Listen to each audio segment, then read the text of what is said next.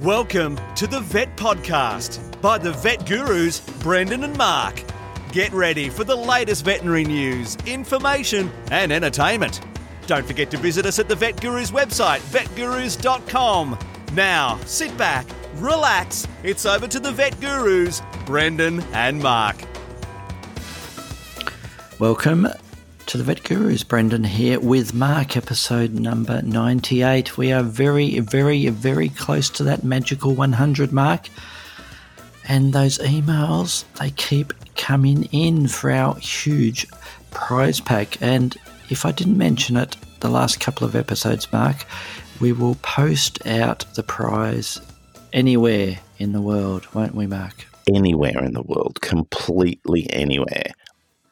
It might take a while to get there because we might have to send it sea um, sea freight um, because of the size of and the and the quality and the and it might get um, might sit in quarantine for a little bit as well.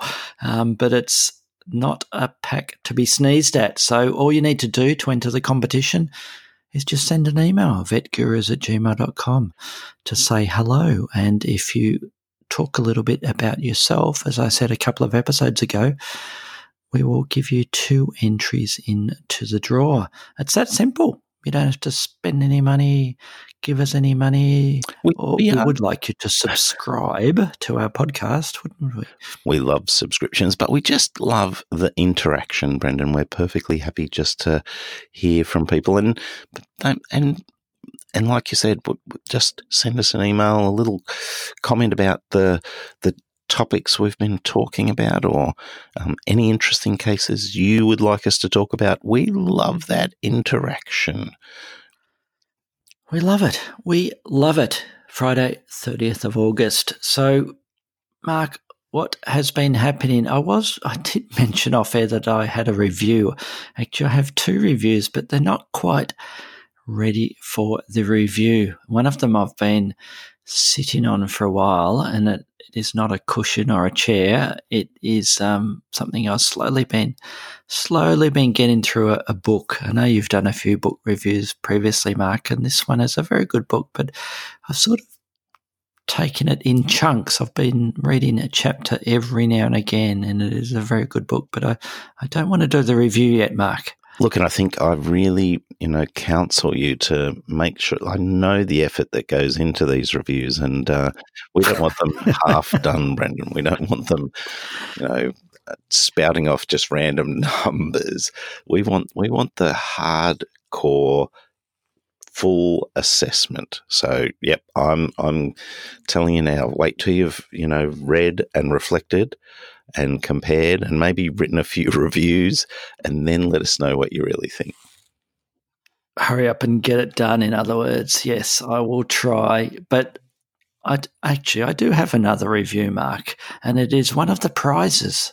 One of the prizes for our 100th episode, and that is courtesy of Microchips Australia and Doug, and it is the Live Trek Sentinel which oh, I'll just grab the box here. It is the magnetic portable GPS tracker, and I did chat about it a little bit in a previous episode. Um, it's fantastic. This little thing. It's uh, it has a little magnetic base, and you can attach this to any bit of metal, Mark. And uh, basically, it uses a smartphone app that you can then GPS track because it has a, it just uses a normal SIM card, so it's um, track over um, the SIM network or the the mobile network or the cellular network if you're in the US, um, and you can track whatever item is that you've stuck it on or into. Now, now I just need to point out. A, I just need to point out at this stage that the basic premise behind this device is, you know, for someone that might have a motorbike or even a, a uh, an expensive treadly or a flash like you, Brendan, a flash car, they stick it on this, and if someone steals one of those things, they might not be aware uh, that the particularly you know your, your motorbike or your your push bike they might not be aware that there is a tracking device there and so you might be able to get it back. It's definitely not and i repeat this definitely not for tracking your daughter when she goes to the nightclub. Let's just emphasize Look, that. let me just say a couple of things, Mark. Um, it says on the front of the box, suitable for trailers, vehicles, and non powered asset. And I would classify my two daughters as non powered assets. So I reckon it definitely falls into that um, category there, Mark. Um, it does have a, and it's useful for them too. I mean, if they did happen to find it just by chance in their in their little handbag as they were out and about. It does have a built-in SOS button for emergencies, Mark, so it does have value for them in case they get into trouble there. But yeah, it is specifically targeted at putting it on your you know in your car or on your motorbike, or you can use it in vet clinics too, Mark. And it's something that I thought of. Um, it would be a great use for it. You know, if you had a particularly expensive piece of equipment that um, might happen to disappear. You know, a good example might be a, a, a portable endoscope or an ultrasound machine um, and placing it in with that. And um, if you're out in the field and um, Farmer Joe um, just happens to um, um, secrete the little um, ultrasound that just happens to be left there, um, you can track it down and you can, um, when next time you're back at Farmer Joe's farm, you can um, show in the little app, and it I think it's it's pretty well. It's like any mobile phone um, tracking sort of. Um, it, it, does the triangulation, I think, with the towers. I, am sure Doug will put me um, right with this if if I'm wrong. He'll be telling me all the things I'm saying wrong about the review.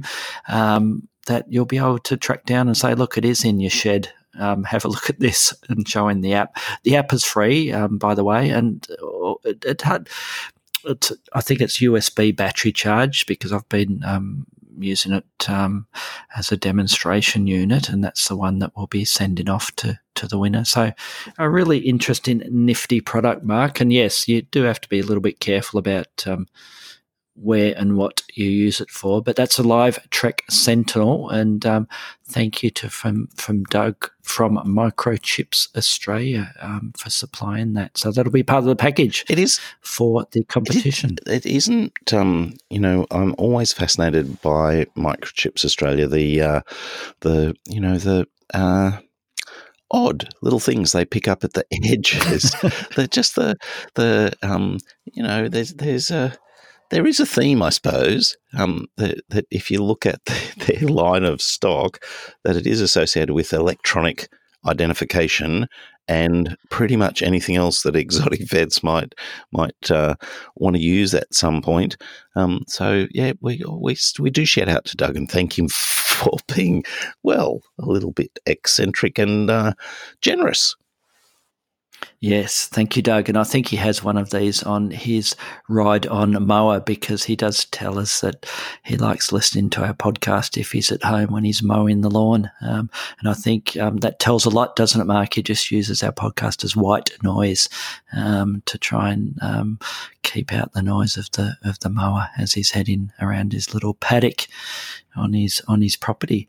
So that's my news, Mark. Um, do you have anything um, to mention, or shall we jump into? And I was news? just going to quickly mention, Brendan, that um, of uh, you know our our recent episode talking about lumps on guinea pigs.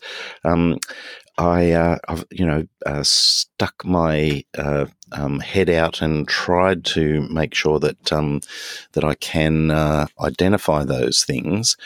Um, I reckon um, that um, we've found a couple that I thought were, but they were sebaceous cysts, Brendan. Um, so I, I, it, there's another sort of lump that we'll sometimes find on the on our guinea pigs, and and I still haven't been able to identify one of those lymphadenitis cases. Interesting. Um, I've definitely found those sebaceous cysts on guinea pigs, but typically I find them on the on the trunk region, Mark, and, and along the back and the flanks there. So um, I can't recall whether or not I have found those cysts around the um, okay, Brendan, around the neck region. I have to, um, yeah. I have to quickly. It, this is a, a podcast first. I've just gotten. Would you believe this? An emergency call from someone who has an eclectus parrot at Malvern in Melbourne. The bird's eaten some avocado, so they need to go to an emergency hospital straight away. What should I tell them? You should tell them that, well, there's two or three bird or avian clinics in Melbourne here, and they should just go to one of those, Mark. Which ones? Which ones? Well, there is. Well, uh, I, I I don't think I should mention them on, on air, but there's, there's there's three or four. There's even if even if they went to care in Collingwood, um, that's open 24 hours a day. Lort Smith Animal Hospital, um, where, where Tristan works, um, there, and then there is um, um, Highbury Vet Clinic, um, which is um, Phil Sachs at Pat McWhirter's old clinic, and then there is a Melbourne Bird Clinic is another one, and the final two would be um, Beak, which is the um, uh, um, exotics animal clinic, um, the bird and exotic animal clinic, Beak, B E A C, in in in Western Melbourne. I always forget it's in it's near. Um, uh, oh, I've gone blank, and that's Jacqueline who owns that clinic. And the final one is the Melbourne University um, after hours service in Werribee. Excellent, Brendan. Jeez, does that give you enough to pass along? Yeah, so you can you can. Um, do you need to reply to this um, person? Um, Kate's onto it already. So you, Kate's onto it already. Kate, well done, Cake. Um, cake, um, Kate. not only supply Mark with cake, but you're um, you're getting um, help for that person with the with the bird with the avocado toxicity. So, what would your treatment be for that, um, it's a little bit uh, uh, frustrating, Brendan, because you've got to get to them quickly. Um, because the avocado, about 30% of the avocados we see in Australia contain a cardiotoxin. And no, that's the name of the hospital. Beak. Yeah, just do a search on that. It'll come up. Yeah. Um, so we would normally try and make them, um, we try and get it out of their crop. One of the great things about uh, birds is that with toxins, you've got a little bit of a window to flush it out of their crop. Not long uh, for most sort of eclectus sized birds. It's only going to be an hour or two and they're going to be in trouble, um, particularly if they're in that 30% that have a uh, um, contain the cardiac toxin. Um, but um, and once they once they absorb it and it starts to do its damage, the damage is irreparable. Um, so uh, it is something that um, is a, a, genuine avian emergency, Brendan. Ah, the old av- smashed avocado, hey, um, and no wonder it happened in Melbourne, hey, because we we love our smashed avocado here. Yes. So how's that? It's a it's a, a live, live emergency feed. recorded live feed here on um, the Vet Gurus. So yeah, we're we're, we're not just we're not just radio heads, are we? We're we're, we're real life veterinarians, aren't we? Um, not um, even though we're handballing them to other clinics. Um, yeah, and notice how I didn't mention uh, Warranwood Veterinary the, the primary, which is my location for um, veterinary care of unusual exotic animals in Melbourne. Yes, because we don't do after hours, we do handball them to the other clinics. So yes, because I've got more more better things to do, like recording a podcast, Mark, than deal with a bird with avocado toxicity. So, okay, Mark, you jump into the first news story, and I think you've got a story about dinosaurs. You love the dinosaurs. You know how much I love dinosaurs, and the only bad thing about this story, the only bad thing is that it really focuses on that. Uh, that time when they all got smashed by the meat the, by the the meteor. Um, it is a story about um, a fossil site um, that in uh, uh, I think it's uh, part of the Hell Creek Formation in North Dakota, where through an interesting series of um, deductions, they've figured out that uh, most of the mass death assemblage at this location represents uh, um, animals that passed away at the time um, of the um, end of the Cretaceous period, that uh, particular moment when the asteroid impacted Earth um, and led to the uh, extinction of 75% of all life on Earth. Um, and the way that they figure this out is pretty cool, I reckon, Brendan. Um, they paid attention to tektites. I love tektites. Um, tektites are little glassy um, uh, rocks that are the the um, result of uh, bits of Earth being um, melted by the impact of something from space, so meteorites or asteroids that would hit Earth, much like the um, the the the Yucatan uh, uh, Peninsula, whether it was a, a comet or an asteroid. It leads to a splash of these uh, bits of Earth that are molten, and they turn to glass and then return to Earth. And some of them are microscopic, and some of them get up to a couple of centimeters across. They're roughly round, and they were surrounding the animals that were uh, found in this fossil bed. And additionally to that, the the nature of the waves that um, that uh, created the uh, sediment in which these animals were buried was very suggestive of a tsunami. Um, and so initially the thought was that uh, the wave was, you know, the result of um, a uh, seismic event um, related to the impact of the the uh, um, space object. But the, they, what they've decided now is that um, the tektites uh, would probably have all um, uh, rained down to the surface within about an hour of the impact. And so the 3,000 kilometres distant between this uh, fossil field and the, the location of the, the uh, uh, impact would make it very difficult for it to be a um, seismic way, uh, um, a, a, a, tsunami, a result of a tsunami, um, but much more likely to be a direct result of um, a uh, seismic wave that um, that the actual force of the impact would send a, uh, not a wave through the water that responds to the moving Earth, but like a physical sound that radiates out from the impact. Um, and those two things, first of all, led to um, the sudden death of many of these animals, but also characterized the time that they passed away and provided an opportunity for them to be fossilized. And gives you an opportunity to I love the word tektite. And also, um, the, there are a number of places around the planet where tektites uh, they occur everywhere, as you can imagine.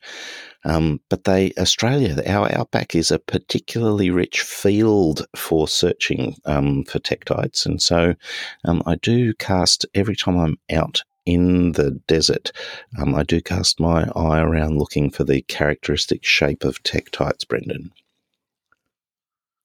Well, you should contact Jan Smit, the retired professor, who's regarded as the world expert on tektites, Mark. Um, so I think you and him or her um, will get on like like a, um, on fire, a meteor on fire.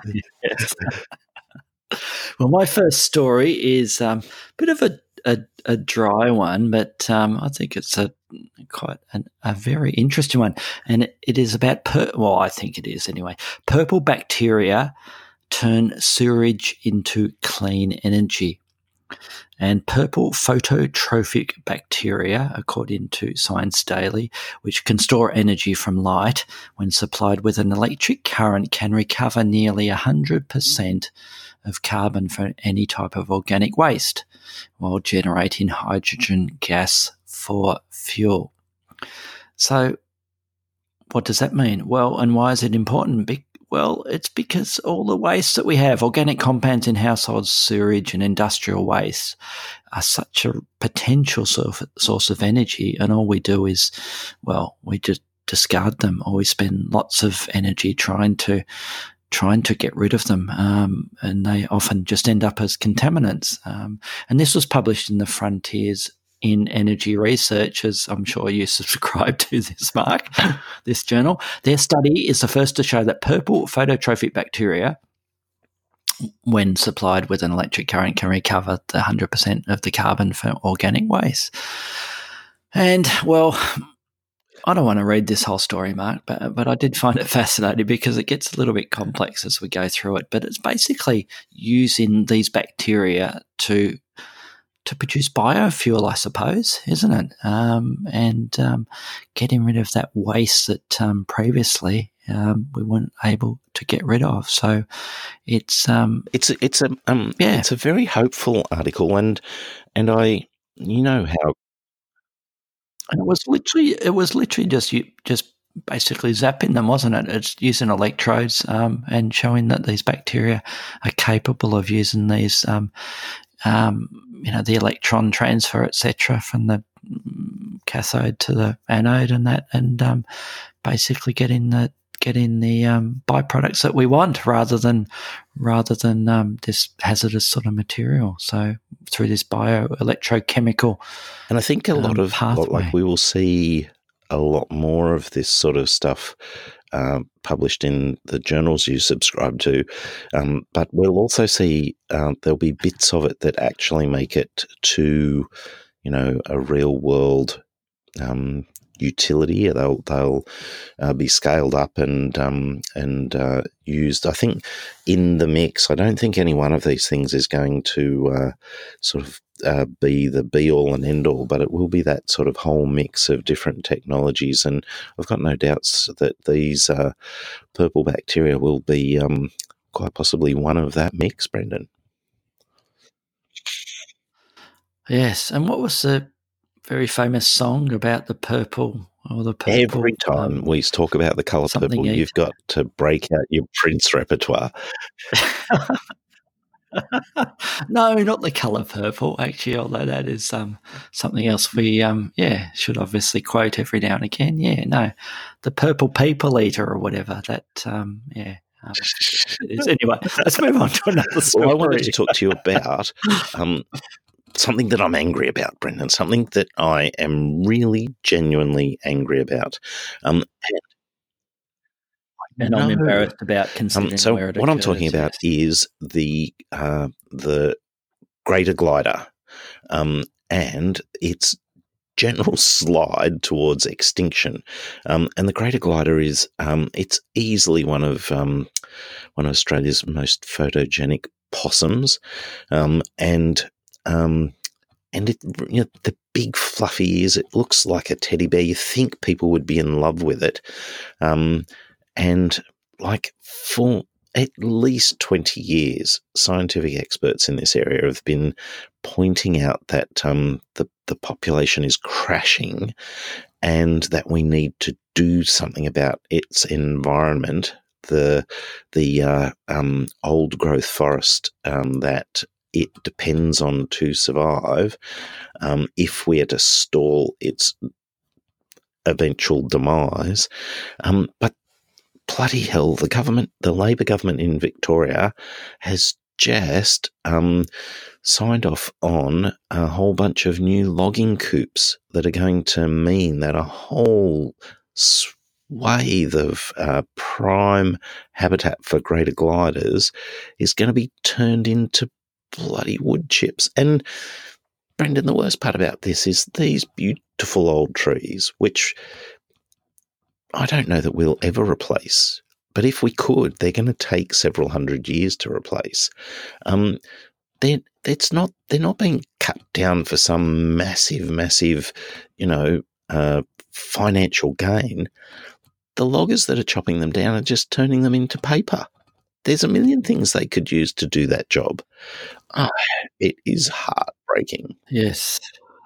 The, and it's not just the greater gliders too; it's the other probably even more endangered the yeah. the um, lead leadbeater's possum as well, Mark. And um, I've had you know direct contact with the people involved with um, with um, ongoing um, well, on, ongoing struggle to try and um, keep, keep, that species going as well. Um, yeah, um, which we may interview one of the people love involved with that, that, in a future yeah, podcast, Mark. Just, just quietly. But what we've all got to do in the meantime is work hard um, to make sure that um, all our governments, Labor and Liberal conservative and progressive, they all work together to particularly protect old growth forests from logging and just assist the logging industries to transition to uh, plantation to uh, maybe non timber sources, hemp and uh, bamboo sources of fiber.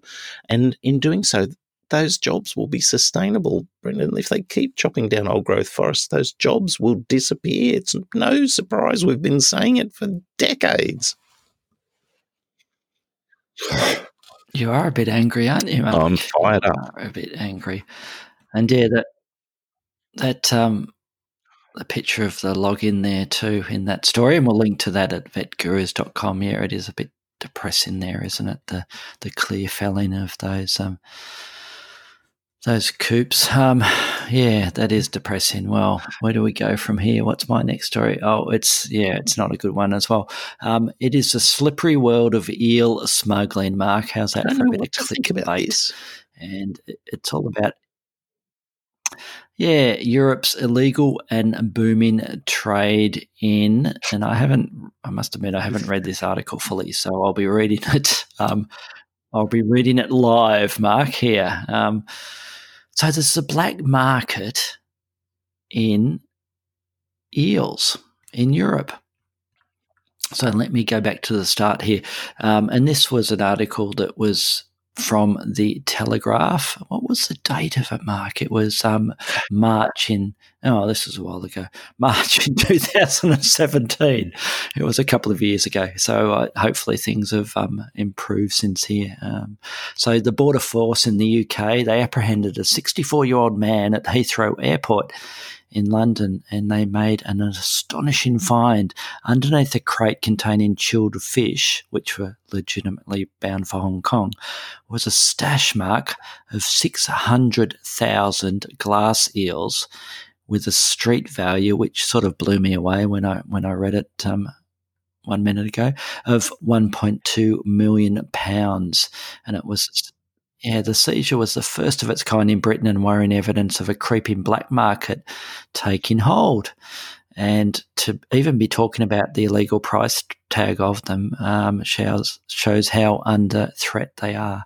So the European eel was once so abundant, reading from the article, that Britain's great west facing rivers would have, you know, they would be glittering silver mark with the spring tides of the little elvers. The baby eels were rushing upstream in hundreds of millions of them, which um, that's what was happening. But in recent decades, the population has crashed.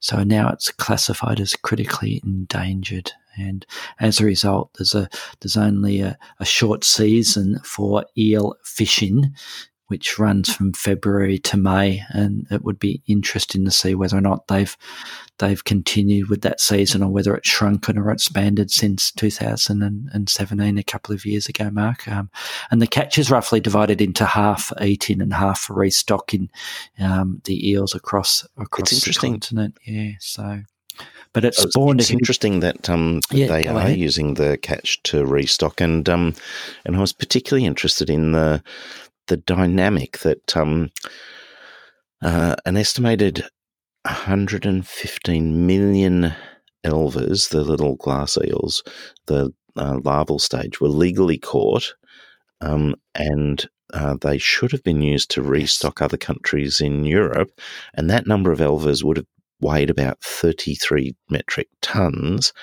Um, but uh, that amount of elvers would be worth 50 million euros on the black market. They suspect they're smuggled into Asia and left to grow in specifically created lagoons, and over a year their value increases tenfold. I suppose those eels are then going to, um, you know, t- to be eaten, is what I guess. Um, uh, so, geez, that that is organised crime, Brendan, to shift 33 tons of glass eels um, uh, over several countries. Crikeys. Yes, it's it's a, a, they were they were mentioning the potential profits make this particular business as lucrative as some of the drugs trade. Mark, um, so yeah, it was um, it was um, it's a bit of an eye opener. This one, isn't it? Yeah. Um, So I'm trying to read down further, Mark. It's a fairly long article there. Are they um, have they found a potential solution? they have. Um, I think it's the, just our problem. Our good friend, the retired lieutenant, um, uh, trying to track them down. Yes. oh God! So Elvis has left the building. Um, um, I have What's a story about story, um, the deer. Now, I'm this one was really. Uh, um, this is an article from uh, the Age, um, but deer have been. Uh, we, we, uh, I've been when I've been out bird watching lately around home. I've seen a couple of red deer in the bush. They're they the damn things are uh, breeding up in significant numbers around us here in Newcastle. These deer are um, uh, in the Nara Park in Western Japan. Um, the deer are traditionally considered to be messengers of the messengers of the gods in Japan's native Shinto religion, and so they hold a very special and respected place in Japanese culture. But the bizarre thing here is that the tourists who wander in and uh, feed the deer, um, you know, in almost like a little bit of a worshipping sort of uh, um, make the messengers of the gods feel good sort of way. Um, so they they the whether the deer have been able to um, get a grab on the plastic bag that the uh, crackers that are sold to feed them, um, whether the deers have grabbed them or whether people have carelessly dropped them, nine out of the park's famed 1,000 deer have died as a result of uh, the plastic blocking up part of their gastrointestinal tract. Now we know that um, deer are, are ruminants, um, and uh, and so it doesn't come as a big surprise um, that they can. Uh, digest a lot of indigestible stuff, um, but um, they uh, once they get these plastic bags into their stomach, um, then they can be completely bound up. They get run down and malnourished, and and we've lost nine of them. So I think the tip there, Brendan, is they need to uh, put the crackers that they feed the deer in some sort of digestible bag. Plastic has to go. That's my tip.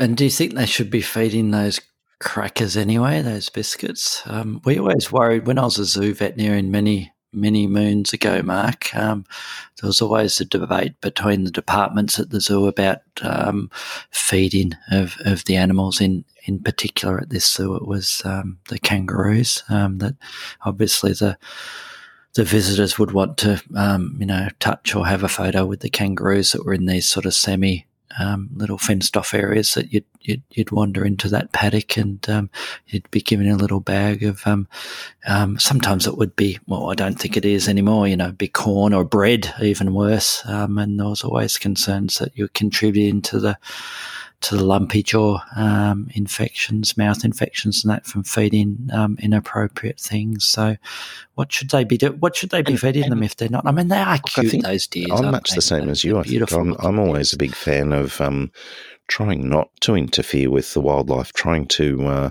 you know, I feel privileged if I can be in the vicinity and and watch their normal behaviour. I don't need to have them eat out of my hand. But I also understand the the you know, it is a um, a genuine feel good moment that um, you're you're in close proximity to the animal. You um, you are providing. You know, it, it sort of has those uh, um, caring, giving, supportive to overtones that you're helping to feed the animal. Um, I know why people like it, but um, geez, I, I I would I would like it if we as a species who were custodians and carers for them didn't give in to our base motives and and uh, and just do it to make ourselves feel good and we chose to do the right thing by the animals. Too much to hope for, Brendan. Too much. Yes, you are a a very positive force tonight, aren't you, um, with our podcast? Well, mine's a, my final story, Mark, of this. Um, we're calling this the clickbait edition um, because, as you can um, probably uh, um, see or hear from now, that most of these stories are ones that we've clicked on because we like the headlines. Um, mine's about a can of bug spray to do with, well, guess what? I've just deleted it. No, I haven't. I've got it here. Um, about um, Norfolk Island. Now, before I jump into the story, Mark, have you been to Norfolk Island, which is a, a remote island? It's an Australian territorial island. It's off the mainland of Australia. And I have um, not, Brendan, but I, I, I, I have in fact. Have you been there? Um, uh, one of the photography workshop uh, teams that I go around the countryside and try and learn about wildlife and photos, they run a, a uh, an expedition to Norfolk Island, and um, and I've signed up for the last couple of years, but I haven't gone because it's clashed with the UPAV conference, and you know where my priorities lie there. Ah, uh, good. Well, it just happens to. Um, I'll, I'll, make sure that it clashes again um, every every few years. But no, we should we should try and get out there. We can do a, a record a couple of podcasts from there. It'd be it's supposed to be a beautiful a beautiful island and a beautiful part of the world. And because it's so isolated, um, the cons- and that's what this article is about. There's always a big concern about biosecurity and nothing, according to this article, which was um, from the Sydney Morning Herald and The Age, um, nothing is shipped to Norfolk Island without Duncan Edward knowing about it. And he's the head stevedore who, who works on the docks and he oversees cargo brought by sea to the pristine territory. And a redback spider mark arrived last week, which was in July. Um, well, this article in um, in July 2019, so a month or so ago, um, and urgent calls were made to by biosecurity off officials on shore when he um, when he um, detected this redback spider, and uh, in response, Mark, guess what they did? They dispatched a can of bug spray um, to the ship and told the cargo workers to exterminate the stowaways before the goods were brought to land. Um, and mortine is inadequate, according to biosecurity staff. It should be on board to check it out. And we don't want these sort of pests here. And there was a bit of a, there was a little bit of a spat um, between, um, I think, the biosecurity um, officers um, from the mainland and North Norfolk Island as well, Mark. I'm just amazed at places in this day and age that places like Norfolk Island have not, unfortunately, um, so far, but they haven't ended up with all these for flora and fauna that they no, shouldn't don't have. say that, gee, It's going to happen, isn't it? No matter how. It is. No matter how tight you're going to be with biosecurity, it, it's it's it's and it's same with well even speaking broader with would say Australia with some of the diseases that we've been lucky, and I think it's been lucky enough to keep out of Australia, you know, foot and mouth disease, rabies, all those, you know, all some of those diseases that we just do not see, um, exotic to Australia. Um, I think a lot of it's luck more than biosecurity, really. Um, but yeah, so I don't know what this story is telling us, apart from the fact that. well, it is interesting. One of the interesting things about it is um, that um, the, the, that the redback spider is a uh, um, you know it's not one of the things that I would have initially thought, but it is a, a bit of a, a, species that can turn up in places that it shouldn't belong, um, and it has even been known to hybridize with um, uh, some of the other. Um, uh, closely related species, the black widow spider from America, for example, to produce slightly larger versions. And uh, yeah, I, I, you know, our Australian wildlife, uh, we here in Australia get upset about the species that come to us, but some of our guys get around the world and make some trouble too. So I And we're proud of our exports, aren't we, Mark? Um, yeah, in recent years, according to the article, yeah, there have been media reports of redbacks in Iran, United Arab Emirates, United Kingdom, New Zealand, Japan, Belgium. and they think the reason why they like to get out and about redbacks is the the theory is mark that they're attracted to shipments that contain cars and other steel type products because when they're heated up in the sun they provide the perfect warm conditions in which to mature their eggs. So that's the theory behind why they, they like to jump on and take a little a little trip on the ocean, Mark. Um, so yeah, but I think it's a little bit like I mean it's like going through airports, and you've been through a few airports in the world, um, Mark, and. I've been lucky lately. I'm just I'm just thinking about something that used to happen to me all the time. I used I was always the person that pulled aside. Always. Every single time I went. It's not surprising, is it, considering that the shenanigans I get up to, but I would always be called aside for the bomb test, for the for the scan, for the full body scan, for the pat down, for the take your shoes off and your belt off and bend over, and all those sorts of things. But and I, I, I, tried to work out what was the profiling they were doing on me because okay, um, a fair number of those times I'd be traveling overseas for conferences and, and sometimes for holidays would be I'd be taking a little my carry on would be a little backpack, you know, just a little backpack that might have my camera and other gear in there. And I thought maybe that the profiling is just looking for backpacks. But last couple of years, Mark, they haven't, um, they've left me alone. Um, although actually, no, having said that, I, I I had the I went through the wringer in, in Beijing airport on the way back home. They really um, they really went to town with the um, with the security there. But it, it, it, does this article does remind me about um, screening at airports and, and supposedly there's no way they can screen all. You know, if you screened everybody thoroughly, um, it would take you know several hours to screen everybody on each individual flight. So, so they have to profile and just, just, ra- you know, not just randomly, but also selectively, um, pull out a few people, um, based on their profiling, um, who they think might be carrying that, the shoe bomb or, or whatever, um, on the plane. So, yeah, I think, um, that's what the biosecurity, um, people must have to do as well. You know, there's, there's no way they can check everything and stop every redback spider coming in or getting into a country. Yeah, um, unless you zapped yeah, everything, I, I think Mark, right. with, I think, with um, insecticide, I suppose. I there is. Uh, that I know that there are some certain devices that uh, zap containers um, with. Uh, um, irradiation to try and render them sterile. Um, but um, but there's just so much international trade and so much stuff that goes between countries and um, uh, the, uh, things like plants or um, uh, um, whatever it is that um, that small that, that we have to talk about the tardigrades in the next one. Brendan, did you hear that story on the moon? The tardigrades on the moon. Oh yes, no, I've, I've, just seen that. So no, getting on the moon. How are we going to stop um, them getting all around the Earth? Yep, that's right. The we're doomed.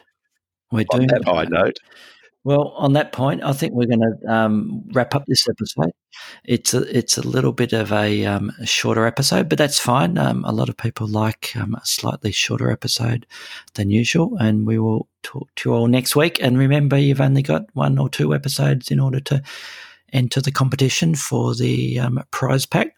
Just send us an email, vetgurus, vetgurus at gmail.com.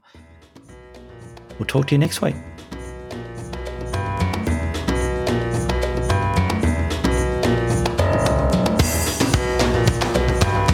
Thanks for listening to the Vet Podcast by the Vet Gurus. Don't forget to visit us at the website vetgurus.com, where you can subscribe, view show notes, listen to previous episodes, and more. You can contact us via email at vetgurus at gmail.com to ask a question or just say hi. Thanks again, and see you next time.